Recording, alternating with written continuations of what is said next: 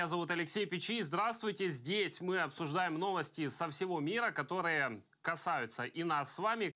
Сегодня я предлагаю взять три основных темы, которые наболевшие, которые обсуждаются очень широко и в СМИ, и среди обычных граждан, и среди политиков, и вообще на уровне геополитики. А, начнем с темы по Северному потоку-2. Она уже, возможно, изрядно кому-то надоела.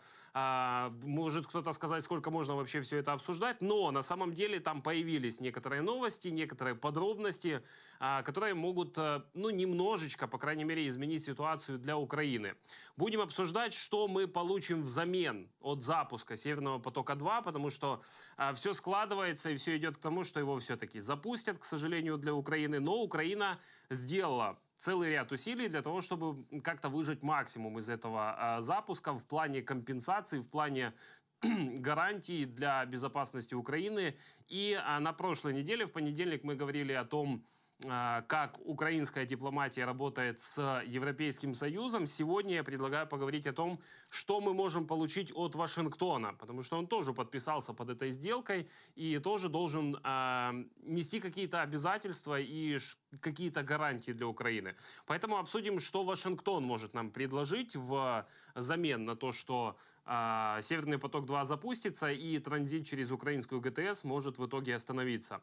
Также обсудим а, новости Беларуси. Там Лукашенко заявил о том, что готов пустить хоть всю армию, эта цитата была, а, Российской Федерации на свою территорию, если ему вдруг покажется, что Запад а, угрожает его стране, готов нападать, ну и так далее. То есть все, все вот эти выдумки старого диктатора, но звучит это очень угрожающе, особенно на фоне будущих военных учений а, между а, Россией и Беларусью, которые называются «Запад-2021».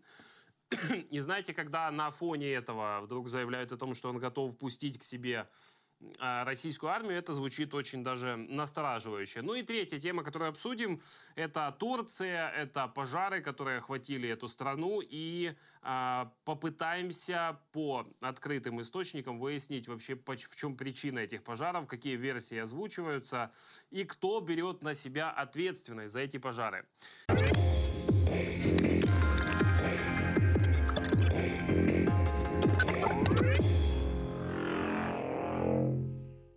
Итак, начнем с первой темы. Что Украина может получить взамен от Вашингтона за запуск Северного потока-2? Дебаты по этому вопросу на самом деле еще продолжаются, и Украина продолжает вот э, прямо сказать, выгрызать для себя а, максимально выгодные условия, максимально выгодные компенсации. А, но получится ли это, как мне кажется, покажет визит Зеленского в Вашингтон уже 30 августа. Но вот здесь я позволю себе такое осторожное, осторожное очень предположение, что Украина, похоже, выбила все-таки для себя максимально возможные гарантии безопасности а, от Вашингтона. И сейчас я подробнее расскажу, какие именно.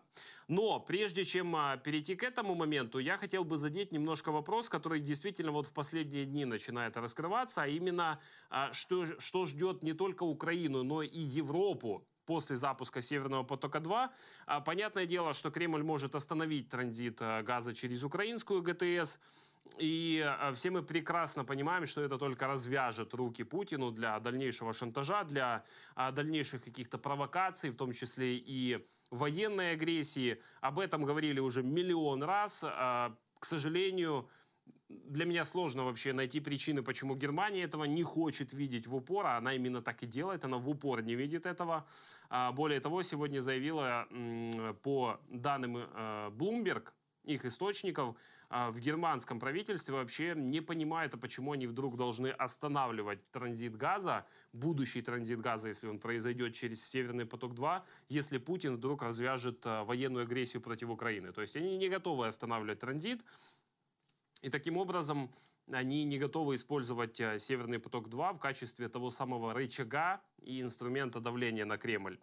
А, но в США, к счастью, в США это понимают. И когда я говорю в США, я в первую очередь имею в виду, конечно же, Конгресс и, конечно же, отдельных э, сотрудников администрации президента Джо Байдена. Сейчас, наверное, речь э, будет не лично о позиции Джо Байдена, а все-таки о позиции американского политического истеблишмента. А, Джордж Кент – это тот, который приезжал в Украину и был временно поверенным в делах США в Украине. А, он заявил недавно совсем, что главной задачей Белого дома а, было не остановить Северный поток-2, потому что, как вы помните, Байден сказал, что он вообще не верит в то, что его можно остановить, он уже достроен якобы. А, а бел, главная задача Белого дома заключалась в том, чтобы заставить Германию а, не просто запустить газ и качать, а взять на себя обязательства. Вот именно обязательство обеспечить безопасность Украины. Потому что, а, по мнению Вашингтона и по моему личному мнению тоже, а, выгодополучатель от запуска Северного потока-2 все-таки является Россия и, конечно, Германия, потому что она становится таким новым хабом по приему российского газа и дальше уже возможно, даже продажи э, на, другие, на другие рынки, имею в виду в Европейском Союзе. А, и здесь, конечно, Германия все-таки в соглашении написала, что да, она там обязуется какие-то шаги делать, но Кремль сегодня уже шантажирует не просто Украину, Кремль шантажирует Европу. А Россия, по сути, заставляет Европу все-таки запустить Северный поток-2. А, как это происходит? Все вы помните, что а, еще в конце прошлой недели, да, или даже в начале, в конце позапрошлой недели Украина подает ноту в Еврокомиссию, где а, требует, чтобы с Украиной провели консультации по тому, как именно будет запускаться Северный поток-2. Евродепутаты взяли ее в работу. Более того, эти же евродепутаты а, приветствуют такой шаг Украины, и они действительно говорят, что это был смелый шаг, и он, возможно, принесет какие-то результаты. И вот э, после того, как это все произошло, российский «Газпром» в ответ начал искусственно взвинчивать цены на газ в Европе. Как это происходит? А, дело в том, что последние месяцы в Европе действительно не хватает газа, и поэтому цены начали ползти а, вверх. И сейчас они уже достигли уровня 2018 а, года. Вот тогда был такой пик роста цен на газ, потом пошел спад, и вот сейчас опять пошел рост вверх, уже почти 500 долларов за тысячу кубометров. Это рекордные на самом деле цены. И как это случилось? Дело в том, что э, «Газпром» в последние дни, вот буквально, во-первых, сократил почти вдвое прокачку газа в немецкие хранилища. Есть такой газопром «Ямал Европа». И вот он там с 84 миллионов кубометров э, в сутки сократил поставки до 50 миллионов в сутки. И это имеется в виду напрямую в немецкие хранилища газа. Кроме того, «Газпром» до конца года уже заявил официально, а, отказывается бронировать дополнительные мощности украинской ГТС. На самом деле наша ГТС может, кроме тех обозначенных объемов прокачки газа, может каждый месяц прокачивать еще дополнительные объемы. Она каждый месяц выставляет на а, аукцион эти мощности, и «Газпром» раньше мог их э, бронировать, тем самым покрывать а, те объемы газа, которые, в которых нуждается Европа и которых не хватает а, вот той прокачки, которая осуществляется сейчас. Но в последние месяцы, и как уже заявили в «Газпроме», до конца года они эти дополнительные мощности бронировать не будут. И более того, а, «Газпром», к сожалению, как монополист, а, который когда-то давно еще подключился к украинской ГТС, не хочет пускать к нашей трубе еще и а, других игроков рынка из Азии. Это бы на самом деле очень сильно упростило задачу, и эти цены, скачок цен на европейском рынке не произошел бы, если бы «Газпром» искусственно не начал а, снижать объемы транзита газа именно в, на территорию Европы. По сути, сейчас а, «Газпром» прямо говорит, что вот вы сейчас э, чувствуете на себе дефицит газа. Чтобы его не было, запускайте «Северный поток-2». И абсолютно плевать на то, что вообще-то есть уже мощности, с помощью которых можно прокачивать достаточные объемы газа, и никакого дефицита не будет.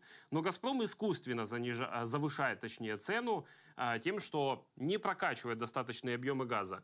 И дальше, на самом деле, может происходить еще хуже. Даже после запуска СП-2 у России появляется в руках инструмент еще более масштабного шантажа всей Европы. Почему? Потому что, а, как раньше все это происходило? В Украине на самом деле, а, если брать весь европейский рынок и европейские страны в целом, то в Украине самые огромные хранилища для газа в Европе. мы всегда заполняли эти хранилища практически под завязку. И когда в Европе наступал критический момент, пиковые э, нагрузки, а чаще всего это происходило зимой, мы могли отгружать из этих хранилищ дополнительные объемы газа и таким образом покрывать нужды Европы. То есть она на себе не чувствовала этого дефицита, когда происходил пик потребления. А, и так работало всегда. И сейчас могло так работать, если бы «Газпром» действительно ну, давал вот эти дополнительные объемы газа. Но он его не дает. А, еще одна проблема. Европейские хабы, европейский рынок настолько привык такому вот раскладу дел, что этим летом а, ну, самые большие после украинских хранилищ э, в Европе, там в Австрии, в Германии – они э, эти хранилища не наполнили, они не закачали достаточное количество газа в эти хранилища, и на данный момент они заполнены на 10-12% всего. И представьте ситуацию, когда э, ваши хранилища закачаны всего на 10-12%. Россия резко сокращает поставки газа э, через трубопровод Ямал-Европа, отказывается бронировать дополнительные мощности на украинской ГТС. Соответственно, на рынке дефицит, цены взлетают вверх, и есть риск того, что вы вообще спустя какое-то время останетесь без газа. Соответственно, а, Германия начинает э, раскручивать ту тему, что вот такая ситуация, выход из нее, запустить Северный поток-2. Запускаем, все, дефицит исчезает. И «Газпром» на это давит. Он специально это делает для того, чтобы э, не только Германию, но и, в принципе, всю Европу к этому решению склонить. Потому что они давят на то, что скоро зима, вы останетесь абсолютно без газа, э, если вы не запустите, не запустите э, «Северный поток-2». То есть уже, уже, по сути, а, Россия шантажирует всю Европу. Здесь возникает вопрос, о каких вообще гарантиях безопасности, которые обещала нам Меркель, можно говорить, если сама Германия оказалась под э, воздействием этого шантажа? Ну, наверное, ни о каких. Возникает, конечно, вопрос, как нам от этого всего защититься, потому что и мы можем, если Россия и дальше будет сокращать поставки газа и запустится Северный поток-2, то, исходя вот из нынешнего шантажа, все мы прекрасно понимаем, что и мы зимой можем остаться без газа, а, Конечно, полностью без газа мы не останемся, у нас есть своя добыча, но своя добыча, к сожалению, на 100% потребления украинского рынка она не покроет все равно нужно будет какую-то диверсификацию запускать из Европы. А, Россия сможет опять-таки ограничивать там поставки, чтобы газа хватало исключительно на европейский рынок, и они не могли нам отдавать какую-то долю. То есть этот шантаж и дальше продолжится. И Германия сама себе подсаживает на этот крючок, чтобы постоянно находиться под шантажом, но э, это ее выбор, если бы это не касалось э, в том числе и Украины. Но есть и другой вариант, точнее не другой вариант, а другой игрок, другой э, участник, подписант э, вот того самого соглашения по СП-2. И это Соединенные Штаты Америки и Вашингтон. И вот здесь я предлагаю сейчас обсудить, какие вообще варианты для Украины а, вот обсуждали наши политики, украинские политики и эксперты, а вот какие варианты гарантии того, что, э, во-первых, мы останемся с транзитом газа и в принципе с газом, и э, второе, что Россия не развяжет еще более масштабную агрессию против нашей страны. А я хочу начать вот с того самого скандального заявления Давида э, Арахамии, да, э, из партии «Слуга народа». Все вы по-любому слышали это заявление о том, что нужно было нам оставить арсенал ядерного оружия, и сейчас мы могли бы всех шантажировать, весь мир давал бы нам деньги на значит, сохранение этого ядерного оружия, чтобы оно вдруг не взорвалось само по себе, и таким образом мы бы были вообще, как говорится, в шоколаде, и все было бы классно, и никто бы сейчас вообще не обсуждал газовый вопрос, потому что у нас было бы ядерное оружие. Я не хочу долго эту обсуждать, эту тему, потому что на самом деле, как мне кажется, и как я считаю, это немножко бредово звучит по, по буквально двум причинам. Ну, во-первых, а, все мы прекрасно видим, как весь мир шантажирует ядерным оружием Северная Корея, как весь мир а, дает ей деньги на содержание этого ядерного оружия, как она себя благополучно чувствует эта страна, процветает и а, всем вот наперед выставляет ядерное оружие. Из-за этого это, это передовая страна вообще на карте мира. Конечно, нет. Конечно, не так. И, конечно, мы видим, что а, сам факт присутствия ядерного оружия у Северной Кореи ну, делает из нее страну-изгой. э, как минимум. И большинство санкций, которые наложены на эту страну, они как раз-таки за то, что безумный э, режим диктатора Ким Чен Ына пытается запугать весь мир своими баллистическими ракетами. То есть этот аргумент, ну, понятно, что не, ну, шантаж не сработал бы в любом случае. А, другой момент, на котором, опять-таки, не хочу очень долго останавливаться, это а, я рекомендую просто тем, кто продолжает говорить, что нужно было сохранять ядерное оружие, оно не принадлежало Украине фактически. А да, оно было на территории Украины. У нас были боеголовки. Но кнопка запуска этих боеголовок находилась не в Киеве, не в Украине. Она находилась, к сожалению, в Москве. И США не просили нас избавиться от, ядерного оружия. США требовали нас избавиться от ядерного оружия. А, и поэтому у нас скорее не было выходов. Нам нужно было от него отказываться. А другой вопрос, что, наверное, нужно было выбить э, действительно гарантии безопасности, а не просто подписать Будапештский меморандум. Здесь я соглашусь. Но тезис о том, что если бы мы сохранили ядерное оружие, то мы бы могли всех шантажировать, он, конечно, ну, немножко бредовый. Вот. Но есть и второй вариант. Это в нынешней ситуации, когда мы понимаем, что, скорее всего, СП-2 будет запущен. Это, конечно, оттянется во времени на очень долго, но, к сожалению, мы к этому приближаемся. Он, он может быть запущен. И здесь мы, конечно, можем требовать от Вашингтона а, каких-то гарантий безопасности. И вот одна из них, которую обсуждают довольно широко а, в украинском политическом поле, это требовать от Вашингтона получения статуса союзника США вне блока НАТО. И вот здесь то, о чем я сказал в начале, оптимистичный такой осторожный прогноз, что, похоже, мы к этому статусу медленно, но приближаемся. Почему? Потому что э, в офисе президента на прошлой неделе заявили, что во время визита в Белый дом э, между Украиной и Соединенными Штатами Америки будет подписано три, сразу три важных документа. А, я сейчас прочитаю просто цитату да, из э, сайта Офиса президента, как они это подают. Заместитель руководителя Офиса президента обсудил завершение проработки трех двухсторонних документов по оборонному партнерству, проектам в сфере исследований, разработок, испытаний и оценки и сотрудничеству в космической отрасли.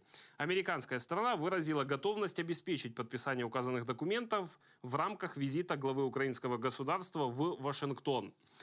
Звучит, конечно, такая, как э, бюрократические какие-то фразы, вот. И поэтому в Министерстве обороны Украины объяснили, что за всем этим стоит, что и вообще все это значит. Дальше опять цитата будет из э, официального заявления Минобороны. Так вот, все эти пункты, все эти три документа значат э, ровным счетом следующее. США будут задействованы в развитии украинских оборонных способностей, реформировании вооруженных сил Украины и оборонно-промышленного комплекса Украины. США будут э, помогать и э, совместно будут проводиться разработки и выпуск вооружения. Американские военные будут делиться с украинскими своими военными технологиями, и американские инвесторы будут вкладывать деньги в украинские военные производства. То есть выглядит это так, что совместно Украина и США наконец-то а, начнут а, не просто переводить, вот знаете, как много лет мы уже слышим, переводят нашу армию на стандарты НАТО.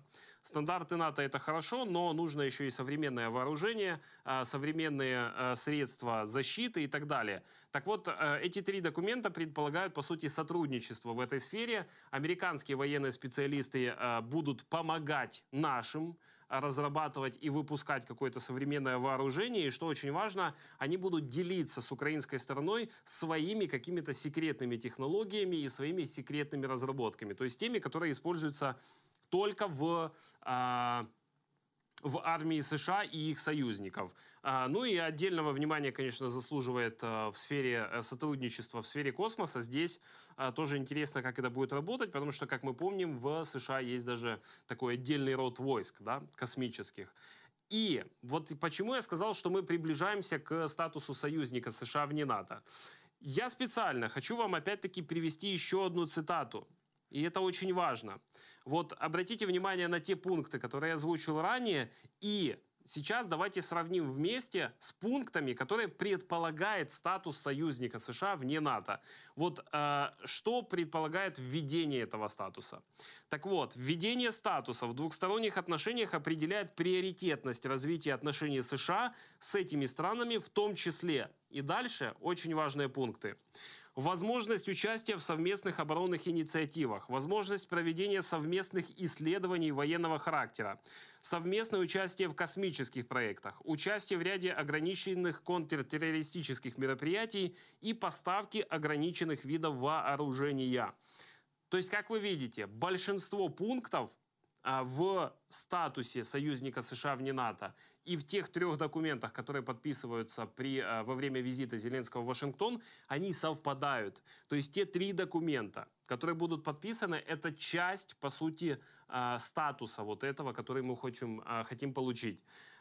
Остаются всего два пункта, которые мы пока не получаем. То есть те, которые предполагаются в статусе союзников не НАТО, но мы их не получаем. Это участие в ряде ограниченных контртеррористических мероприятий и поставки ограниченных видов вооружения. То есть имеется в виду, что пока США не готовы э, присылать условно своих солдат сюда, э, присылать пачками ограниченное какой-то вид э, вооружения и так далее. Пока как я это вижу, Украина получает домашнее задание.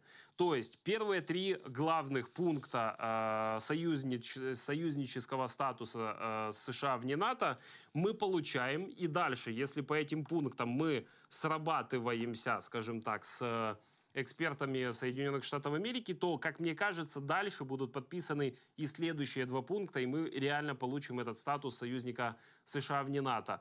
Как вы помните, Кремль постоянно брызжет слюной, чтобы Украина не вступила в НАТО. Но в то же время многие эксперты говорят, что в принципе, может и не нужно, но получить статус союзника США вне НАТО – это очень даже э, неплохой выход из этой ситуации. И, как мы видим, к счастью, первые три шага из пяти, можно так сказать, 30 а, августа должны быть подписаны и сделаны навстречу.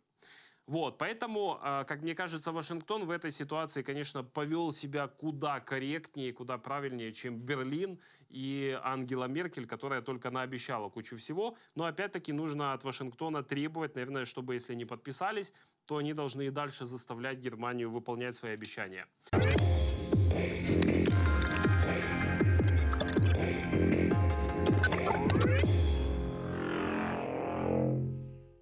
Следующая тема, которую я сегодня хотел с вами обсудить, это, конечно же, Беларусь и ситуация, которая там разворачивается.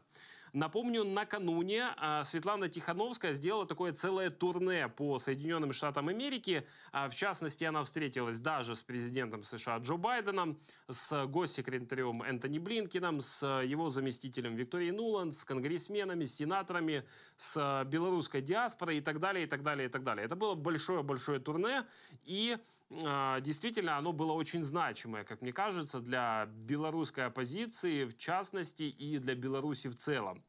Возникает вопрос, а, что она просила, к чему она взывала и зачем нужен был весь этот визит.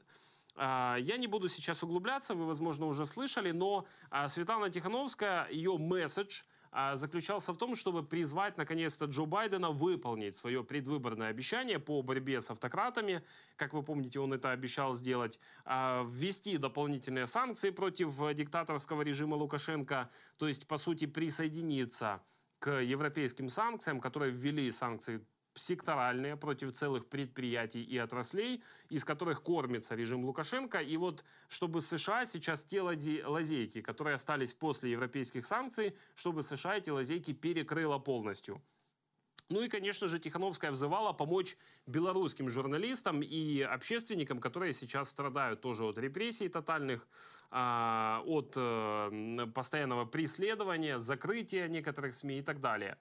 Лукашенко, конечно, взбесился на этот визит, как бы он не рассказывал, что это, как, как он говорил, кухарка, да, домохозяйка, но его это очень сильно взбесило, этот визит э, Тихановской в США, а, потому что он себе этого позволить не может, конечно же. И тут он вдруг заявил, а, Лукашенко, что а, Соединенные Штаты Америки а, якобы а, намерены создать в Беларуси некий хаб для дальнейшего наступления на Россию. Дальше он там еще добавил, что якобы ему за весь этот год, почти уже год после протестов в августе, удалось сдержать целых 8 цветных революций в Беларуси. Целых 8 волн этой цветной революции, как он ее называет, которую якобы организовывает Запад. И вот по его логике, после того, как э, ситуация пошатнется в Беларуси, э, вот весь тот актив, который якобы э, западный, он перебросится сразу на Россию и начнет разрушать Россию. А потому, чтобы этого не произошло, он готов пустить в Беларусь хоть всю армию Российской Федерации. И дальше будет цитата Лукашенко. Она очень показательная э, в плане того, насколько э, дед, во-первых, наверное, сошел с ума, а во-вторых, насколько он паникует. И цитата Лукашенко. Если нужно будет для безопасности союзного государства, которое мы строим, для безопасности Беларуси и России, разместить здесь все вооруженные силы со всеми видами вооружений, они будут здесь размещены незамедлительно.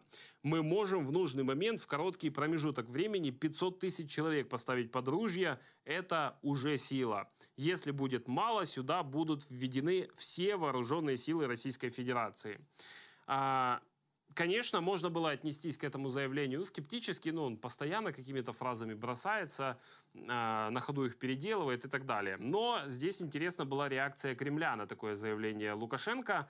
Она, с одной стороны, говорит о том, что э, они, мол, никакого такого э, такой просьбы от Беларуси не получали, но с другой стороны, они вероятность эту не отбрасывают.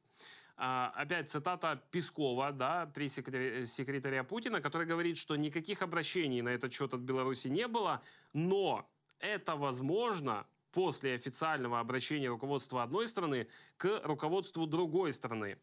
И знаете что? Лукашенко реально может обратиться к Путину с такой просьбой, потому что войска Российской Федерации, они уже входят на территорию Беларуси.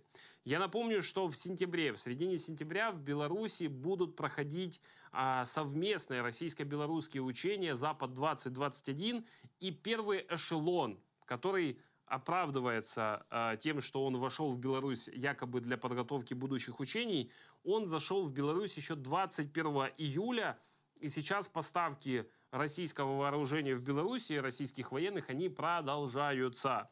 И вот здесь многие, как мне кажется, вполне обоснованно считают, что и опасаются, что вот эти учения Запад-2021, они могут стать угрозой для Украины и восточных стран блока НАТО. Ну, это, понятное дело, Польша, Литва, Латвия и Эстония. А, здесь можно, конечно, возразить, и это многие делают, что Мол, это все уже было в 2017 году. Эти учения совместные происходят каждые 4 года. И вот в 2017 году а, то же самое все говорили, что, возможно, из-за того, что концентрация огромная войск российских в Беларуси, возможно, какое-то наступление с э, севера на Украину, возможны провокации против балтийских стран. Но в 2017 это все не оправдалось, все эти опасения Лукашенко а, тогда как бы якобы это все остановил, да, и поэтому не стоит сейчас паниковать. Сейчас повторится ровно та же ситуация, как и в 2017 году пройдут учения и все разъедутся, ничего не случится. А, но почему в 2017 году не было никаких провокаций и действительно они не оправдались, эти все опасения? Здесь нужно помнить, что Лукашенко в тот момент, в 2017 году, все еще лавировал между Западом и Россией. Он еще пытался и там немножко оторвать, и там немножко оторвать. Он, в принципе, все свои годы правления, он так и вел свою политику, что он не с теми, не с теми, но все время пытается вот там немножко и там немножко. И в семнадцатом году вот это лавирование, оно было, по сути, на пике. А, кроме того, Китай настаивал на дружбе Беларуси с Европой, потому что именно через Беларусь идут огромные поставки китайских товаров в Европейский Союз. И Си Цзиньпин тогда, в принципе, не скрывал в 2017 году, что он, в принципе, хочет сделать так называемый белорусский коридор да, белорусский коридор, через который будут идти товары в Европу. А, поэтому Лукашенко, конечно, было невыгодно позволять Путину делать из Беларуси плацдарм для войны против Европы, против Украины и становиться таким себе посредником в конфликте между Россией и Западом. Потому что он сам пытался как-то подружиться с Западом, а, как-то выйти с ним на контакт, а, иметь а, удобные торговые отношения между Китаем и Западом и получать из этого, конечно же, денежку. Лукашенко, по сути, тогда прикрылся Европой. И э, он тогда всеми методами, всеми силами пытался показать, насколько он, он открытый президент Беларуси, насколько он не хочет конфликтов, что э, созвал тогда целую коалицию наблюдателей. Это были семь стран, Украина, Польша, Литва, Латвия, Эстония, э, Швеция и Норвегия – а, плюс это были представители ООН, ОБСЕ, НАТО и Красного Креста. Он нагнал огромное количество этих представителей в Беларусь, чтобы они наблюдали за этими военными учениями и, понятное дело, видели все риски, которые могут возникнуть, и могли их а, остановить, эти риски. Соответственно, тогда провокации ну, сложно было представить, потому что это все было на виду. И Лукашенко специально э, сделал так, чтобы это было все на виду. Конечно, такое поведение э, белорусского диктатора, оно очень сильно тогда разозлило Путина.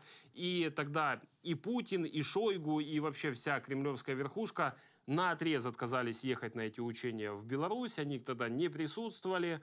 А, кроме того, э, высший генералитет российский даже как только закончились эти учения, был там такой праздничий банкет по поводу э, завершения этих учений. Они туда не пришли, развернулись, уехали войска развернулись, уехали, и на этом все остановилось в 2017 году.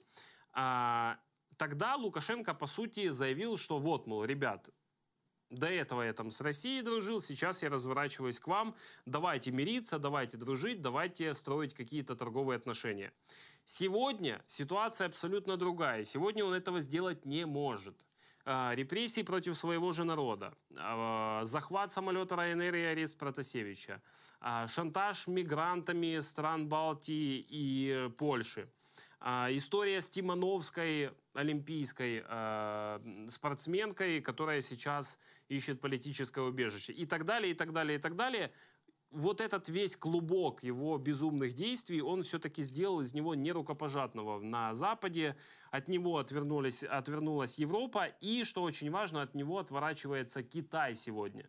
Китай понял, что из Беларуси не удастся сделать коридор для поставок своих товаров в Европу.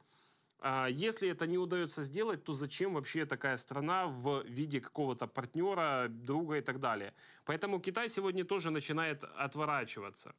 И э, сегодня действительно есть угроза того, что вот эти учения Запад-2021 станут ну, такой площадкой для провокации и агрессии, в том числе против Украины, в том числе против Польши и Литвы. С Литвой вообще отдельная история, потому что, как вы знаете, Лукашенко развязал целую кампанию по а, шантажированию нелегальными мигрантами из Африки и Ближнего Востока. Литва уже чуть ли не вводит э, режим чрезвычайного положения на границе. И две недели буквально назад, или чуть раньше даже, Сейм Литвы признал, что вот этот шантаж и переброска мигрантов через белорусско-литовскую границу – это гибридная угроза. А, более того, белорусская пропаганда подхватила все это и сейчас раскручивает очень сильно тезис о том, что э, значит, Литва начала некоторых мигрантов отправлять обратно в Беларусь. И вот э, белорусская пропаганда начала э, делать ролики о литовских пограничниках. Э, якобы эти мигранты, которые возвращаются назад в Беларусь, рассказывают на камеру, что их там чуть ли не пытали э, литовские пограничники, что там ужасные условия и так далее, и так далее. И они сами бегут обратно в родную Беларусь. Ну, звучит, конечно, это смешно, но тем не менее. А, то есть лукашенковский режим, с одной стороны, раскручивает всю эту ситуацию до максимального накала, и Сейм Литвы не просто так признает вот эту ситуацию гибридной угрозой, потому что, по их мнению, а, Беларусь специально накаляет эту ситуацию на границе, специально создает хаос а, для того, чтобы там была ситуация неуправляемая. И когда будут проходить учения Запад-2021, по мнению Литовского сейма, а, туда реально начнут перебрасываться войска, и может быть провокация на этой границе в условиях этого хаоса с мигрантами. Кроме того, есть еще ряд причин, почему можно считать эту ситуацию очень сильно отличающиеся от 2017 э, года и почему сейчас реально может произойти какая-то провокация. Сейчас Путин очень ускоренно а, пытается реализовать э, сначала стратегию союзного государства, а потом и захват всей Беларуси. С этой целью не только перебрасываются войска для учений Запад-2021, но и вообще весь последний год происходит постоянная ротация российских войск, то есть постоянное движение российских войск на, по территории Беларуси. Соответственно, таким образом, э, как бы, ну, грубо говоря, Путин немножечко уже начинает обживаться в Беларуси. Ну и, в принципе, Лукашенко уже своими действиями и заявлениями намекает на то, что, в принципе, если выбор станет либо остаться у власти, но сдать страну, либо не сдавать страну и остаться без власти, то он выберет первое. А, кроме того, уже стало известно, что Россия и Беларусь будет запускать три учебных центра для своих военных. Они будут находиться в Нижегородской, Калининградской областях России и в Гродненской области а, Беларуси, которая, к слову, граничит с членами НАТО Польшей и Литвой. Кроме того, Лукашенко уже дает понять, что он в принципе не против создания на своей территории дополнительной авиабазы для российских военных, хотя предыдущие годы он упирался этой идее. А, кроме того, Путин сейчас продолжает перемещать свои войска вдоль украинской границы на востоке. Не забывайте, что те войска, которые были согнаны туда в апреле, 80% из них так там и остались. Поэтому сейчас действительно создается такая угрожающая ситуация, когда а, ну вот если говорить об Украине, то мы в таком полукольце можем оказаться, к сожалению. И здесь я бы все-таки на месте украинского правительства и на месте европейских чиновников очень серьезно подошел к этому вопросу и э, очень серьезно отнесся бы к этим военным учениям и к тем угрозам, которые он может нести. Потому что ситуация у Лукашенко кардинально отличается от 2017 года, и не нужно оглядываться на те учения и говорить, ну тогда же не было провокаций, поэтому и в этот раз их тоже не будет.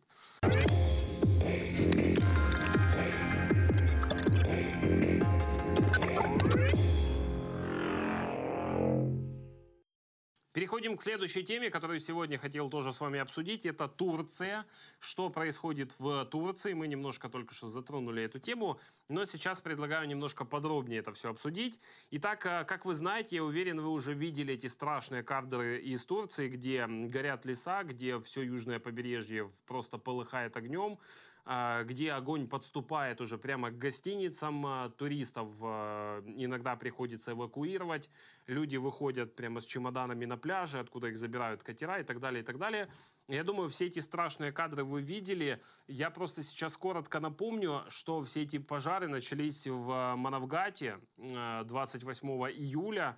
И сейчас по на состоянию на сегодня 8 человек погибли из-за этих пожаров. Горит, э, в частности, Анталия, Бодрум, Мармарис э, и отдельные города типа Мерсина и Аданы. Всего официально очагов возгорания больше сотни, и пока все их э, взять под контроль не удается. И знаете, здесь интересный момент, что на что многие обратили внимание и из чего начали возникать даже какие-то теории заговора и так далее, и так далее. И мы это сейчас все обсудим с вами. Интересно то, что пожары действительно, они вспыхнули на юге страны, и леса горят конкретно вокруг туристических регионов как раз в самый разгар туристического сезона. А, естественно, что в этой ситуации а, многие турки а, начали подозревать, что причиной пожаров этих всех стала не жара, не ветер, не природные какие-то условия, а это стало причиной именно из-за умышленного поджога. То есть кто-то специально начал поджигать эти а, леса, и позже вот о возможном саботаже заявил даже Раджеп Таип Эрдоган. А, он вышел в пятницу, и вот здесь я предлагаю отследить вот эту хронологию, да, а, в пятницу минувшую он вышел и сказал, что да, возможно, это был саботаж, наша разведка и другие уполномоченные органы работают над расследованием причин этих возгораний. По результатам их работы мы будем иметь полную картину произошедшего, после чего сделаем соответствующие выводы. А, начала вот эта вот тема о том, что это был саботаж, умышленные поджоги и так далее, она начала очень активно обсуждаться в турецких СМИ, в турецком обществе, даже в, турецких, э, в турецком правительстве. И вот уже в субботу, то есть на следующий день после этого заявления, Эрдоган в Марварисе выходит и заявляет, что первый подозреваемый в поджогах арестован. Кто этот человек и э, не знаю, э, какие-то подробности по поводу этого человека названы не были, но уже в воскресенье появляется, начинает появляться информация, что за поджогами на юге Турции стоят курды. А, это на самом деле давняя уже головная боль э, Реджепа Эрдогана, потому что курды составляют около 20% всего населения Турции. И курды очень долгое время, в принципе, уже больше века, они требуют какой-то автономии, ну или как минимум самостоятельности, самоуправляемости их регионов, где они проживают.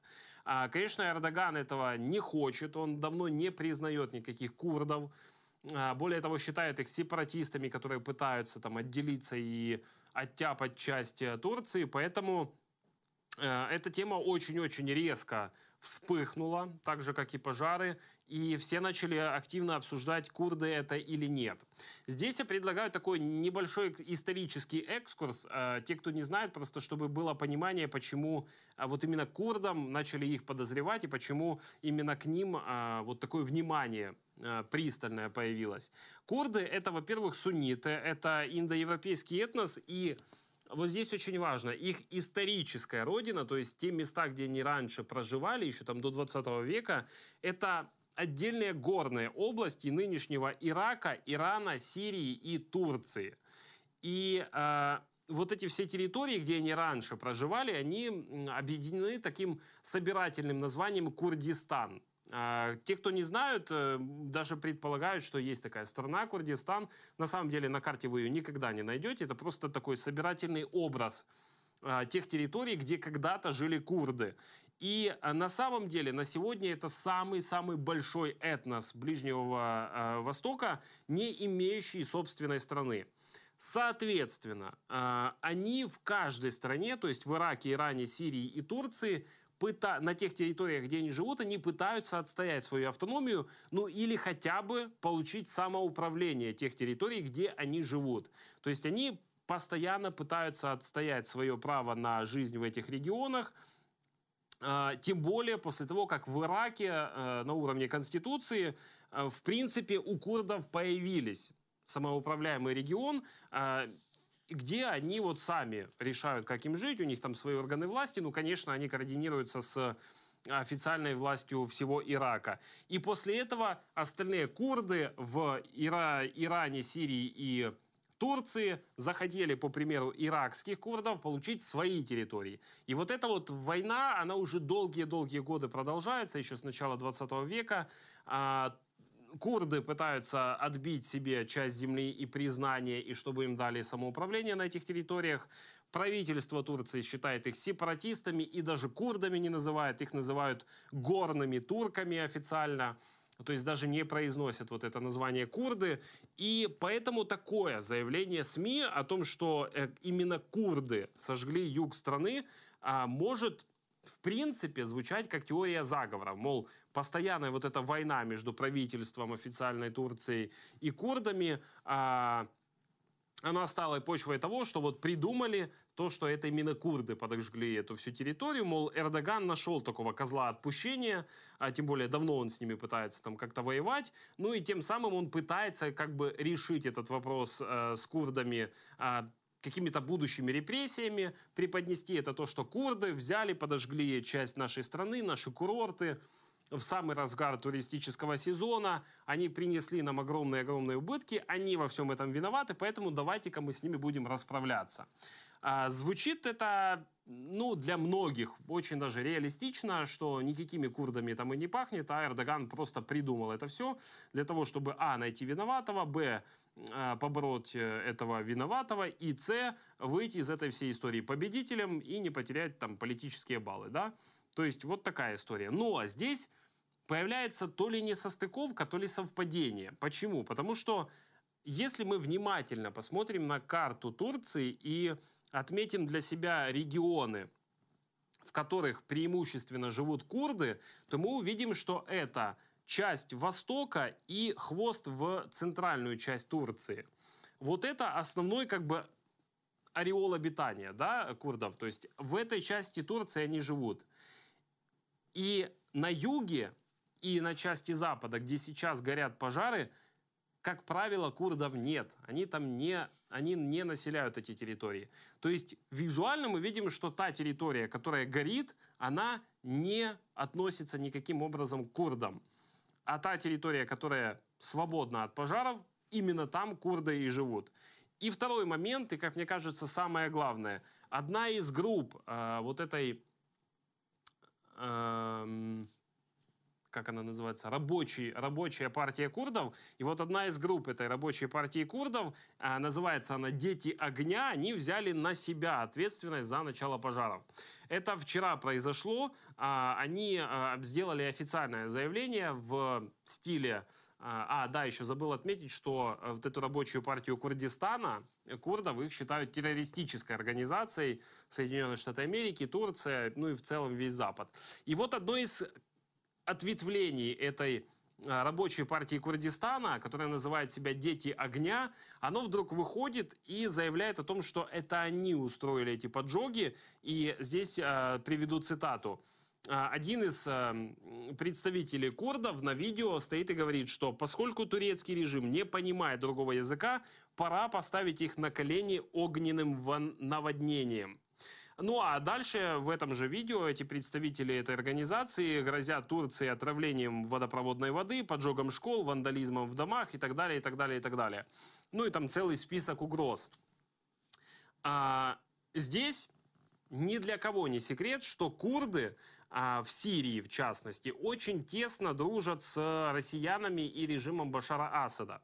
А, я напомню, что в разгар войны в Сирии именно курды пустили сирийскую армию, ну и, понятное дело, при поддержке россиян, в северные районы Сирии. Если бы курды туда не пустили, то ни сирийская армия, ни россияне туда бы не вошли. Но они как бы открыли им доступ, и они туда вошли с одной простой целью. Это курды сделали для того, чтобы Турция не вошла на эти территории и не получила над ними контроль. А, как мы знаем, Турция в сирийской войне все-таки поддержала повстанцев, которые выступали против Башара Асада.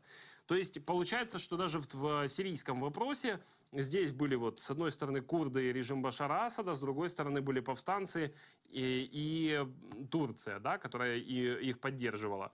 Вот, поэтому здесь, конечно, напрашивается, здесь можно допустить, что в этой истории замешана Россия, что Россия как-то подговорила, заплатила и так далее а, курдам, и курды действительно устроили этот саботаж, устроили этот террористический акт и э, устроили эти пожары на юге Турции. Но, вы знаете, я не спешу делать такой вывод. И сейчас объясню почему. Дело в том, что у курдов внутри их общины, которая разбросана, напомню, по четырем странам, у них очень сложные э, взаимоотношения внутри этого сообщества. Есть рабочая партия Курдистана. Она считается как бы главной, и э, к ней больше всего претензий. Ее признали террористической организацией, напомню. Но есть еще целый ряд более мелких ответвлений, более мелких течений курдов, в том числе вот эта организация «Дети огня», которые на самом деле вообще не подчиняются э, рабочей партии Курдистана которые, как правило, ведут отдельную свою деятельность. Да, они тоже представители курдов, но они не представляют э, вот эту рабочую партию Курдистана, которая, в свою очередь, очень даже тесно дружит с россиянами, в том числе в сирийском вопросе. Поэтому у меня здесь возникают сомнения. Очень соблазнительно сказать, что действительно здесь замешана Россия, которая э, подговорила курдов, и они устроили э, этот ад в Турции. Но с другой стороны, я понимаю, что это движение «Дети огня», оно может быть вообще никак не связано с рабочей партией Курдистана, и, соответственно, обвинить именно РПК очень сложно в этой ситуации. Ну и опять-таки, подытоживая, наверное, не стоит тоже списывать со счетов то, что Эрдоган мог просто создать из этой ситуации, в этой ситуации, создать из курдов врага национального уровня и начать с ним бороться. То есть ему нужен был там какой-то враг. Поэтому вот есть разные пока вари э, варианты теории того, почему там произошли пожары и кто действительно стоит за этим всем.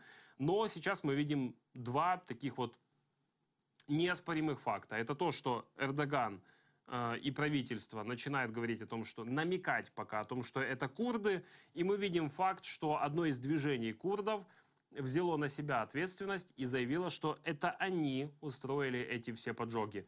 А, я думаю, что спустя несколько дней мы начнем получать больше подробностей этой всей истории, и тогда мы будем понимать, а, действительно ли эти курды причастны, насколько они завязаны с рабочей партией Курдистана, Если они завязаны, то насколько причастна к этой всей истории Россия и, и так далее. Вот, пока картина складывается таким образом. Вот, э, я пока, еще раз повторю, не спешу винить в том, что там действительно замешана Россия, хотя у нее есть тоже свои интересы, и это вполне, вполне вероятно. Но будем ждать больше и больше подробностей. Друзья, спасибо вам за то, что были э, весь этот эфир с нами. Я напомню, это проект «Теории заговора». Меня зовут Алексей Печи. Спасибо, что смотрели. И до следующих эфиров. До встречи.